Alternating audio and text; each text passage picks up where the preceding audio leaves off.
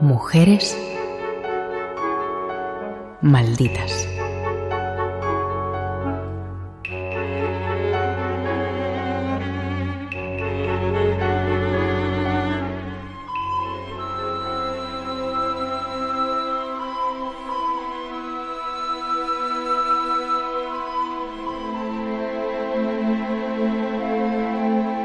Hay personas que parecen forjadas a hierro por los durísimos hechos que afrontan en la vida y el valor que muestran ante ellos. Es el caso de Neus Català, nacida el 6 de octubre de 1915 en Llamets, en la provincia de Tarragona.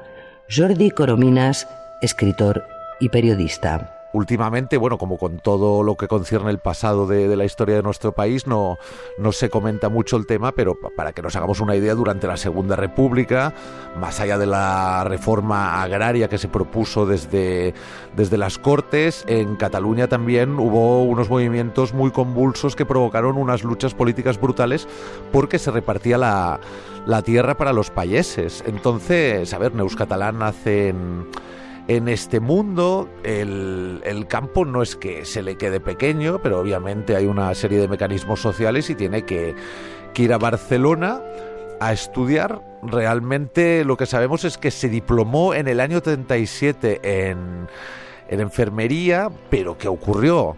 Pues estamos en plena guerra civil española. Tras diplomarse en enfermería pasó a militar en las Juventudes Socialistas Unificadas de Cataluña cuando cayeron los últimos bastiones republicanos, Neus Catalá cruzó la frontera francesa llevando con ella a 182 huérfanos de la colonia Las Acacias de Premiá, los llamados niños de Negrín.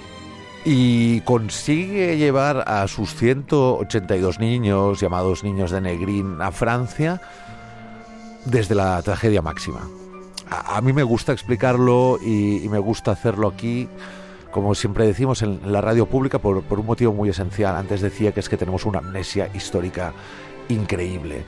Si ahora miramos, digamos, otros países y, vemos, todos los movimientos migratorios que se están que se están generando en, parte por las guerras, tenemos que sentir empatía forzosamente y con razón, porque nosotros en el año 1939 tuvimos un éxodo de 500.000 personas cuando el país tenía 26 millones de habitantes. Entre estos exiliados muy maltratados por las autoridades francesas está Neus Catalá, así, así como su marido, que era occitano, Albert Rouget. Consiguió poner a salvo a los pequeños y se instaló en Francia. Junto a su marido entró en la resistencia Utilizó su abultado peinado para llevar mensajes, recepcionó armas, documentos y también ofreció refugio a políticos que huían de los nazis. Llevaron y trajeron información entre el maquis de forma constante, hasta que el chivatazo de un farmacéutico los descubrió ante la Gestapo. Corría el año 1943 y el matrimonio fue detenido.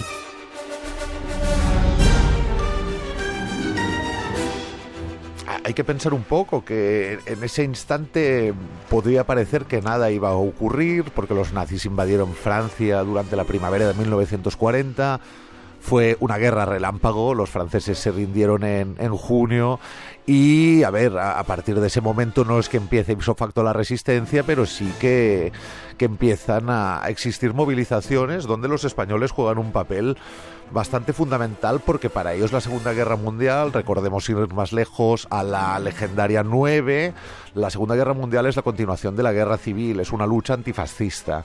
Y Neus Catalá está en ella, pero efectivamente en el 11 de noviembre de 1943 es detenida por la por la Gestapo porque un vecino apotecario farmacéutico la denuncia.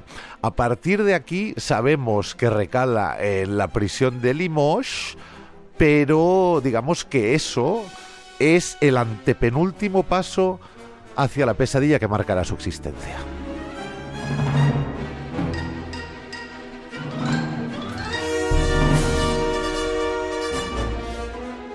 En Limoges fue maltratada sin piedad y poco después deportada a Ravensbrück.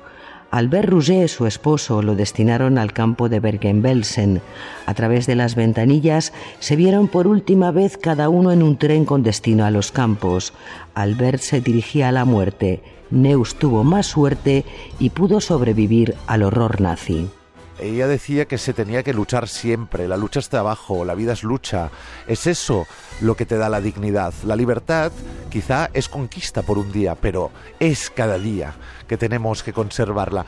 Estos son aprendizajes que, surgen de la misma existencia, pero sobre todo de Ravensbrück la, verdad que ella con el paso del tiempo fue matizando y afinando su memoria sobre lo vivido y por ejemplo decía que nunca había visto, pese a todo lo temibles que eran, nada tan ridículo como los nazis. Al mismo tiempo ella tuvo hasta cierto punto suerte. ¿Por qué? Porque finalmente la destinaron a un campo menor donde, y este es un tema fascinante, eh, estaba destinada a fabricar armamento.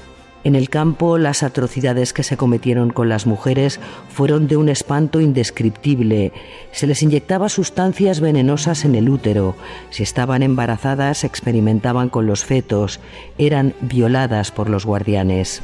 Las mujeres eran grandísimas damnificadas eran dentro de la teoría nazi seres inferiores y por lo tanto eran un en su cuerpo era un magnífico campo de pruebas, un magnífico campo de abusos magnífico campo de excesos y como todos sabéis, la vida humana en esos lugares no, tenía ningún tipo de valor.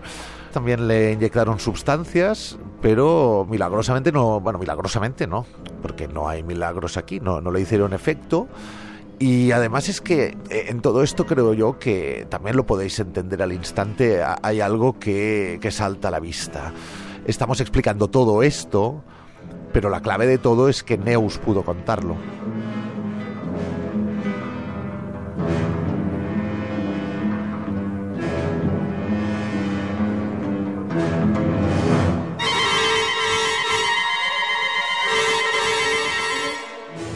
En Ravensbrück formó parte del comando de las gandulas, nombre que les dieron los alemanes pensando que eran vagas por la lentitud con la que trabajaban, pero era algo intencionado.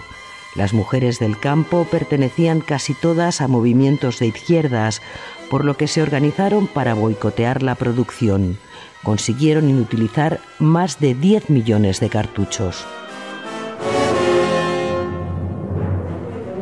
Las conocían como las gandulas y las pagas. Y, a qué se dedicaban? Se dedicaban a sabotear el armamento que fabricaban podían escupir en la pólvora, podían meter una mosca dentro de la bala, y eso logró que más de 10.000 proyectiles quedaran inutilizados para el combate. La obsesión de Neus fue no olvidar. Memorizó el nombre de cada una de las mujeres que compartieron cautiverio con ella, de forma especial el de las españolas, más de 70, intentando contar la historia, dar nombre al horror vivido en Ravensbrück, donde fueron apresadas más de 150.000 mujeres sometidas a las más terribles torturas y en donde casi todas murieron.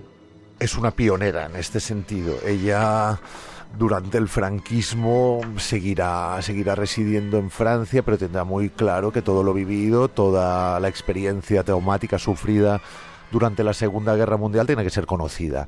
Además hay algo dentro de, sus frases emblemáticas que, que me chifla. Es decir, ella al final por las deficiencias sistémicas de nuestro país, donde donde se hizo un pacto del olvido después de, después de la muerte del dictador, ella tuvo protagonismo muy tarde. Le dieron medallas, le dieron premios cuando era centenaria o casi centenaria. Y antes ya había pronunciado lo siguiente. Soy una persona y soy muy pequeña no de estatura, sino en el sentido de que era un granito de arena como todos lo podemos ser. Pero desde este granito de arena voy a intentar aportar mi contribución para mejorar la humanidad. ¿Cómo? A partir de lo vivido, para no repetirlo.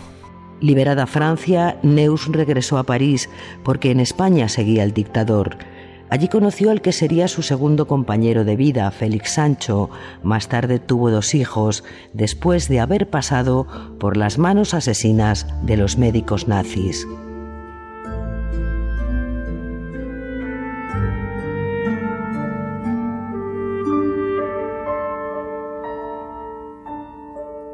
Al morir Franco regresó a su pueblo y decidió junto a Joan Raventós y Montserrat Roig recoger el nombre de compañeras cuyas cenizas quedaron en Ravensbrück para que la historia no las borrara. Y, Menudo Trío es el que activa esa operación de memoria en, la, durante la agonía de Franco y, la transición española. Eh, los has mencionado, hablamos de Joan Raventós, que fue, de hecho, presidente del Parlamento de Cataluña en, la primera legislatura de, la democracia. Estamos hablando de, una mujer que es ejemplar, que es Montserrat Roig. Es decir, eh, nos estamos juntando a, a, dos grandes mujeres catalanas. Consiguió lo que se propuso, no olvidar. Luchó hasta el último aliento de su vida por la libertad, aun con las secuelas producidas por las torturas y lo vivido en el campo de concentración. Esta poderosa mujer llegó viva hasta los 103 años. Además de, todo el valor y de todas sus, contribuciones, en el caso de personas como Neus Catalá o, como otras mujeres que hemos mencionado de todo este periodo histórico, tienen un doble olvido. Y este doble olvido es el de ser mujeres. ¿Cómo puede ser esto? Bueno, dinámicas, como decíamos, del país y el hecho de que en realidad la historia no solo la escriben los vencedores, sino que los vencedores normalmente son hombres. Entonces, bien, Neus Catalá directamente nos habla desde desde su simplicidad, que es muy compleja, nos habla desde sus experiencias vitales y lo más hermoso de todo es que van más allá de su propia vida y quedan en nuestros cerebros para construir un mejor mañana.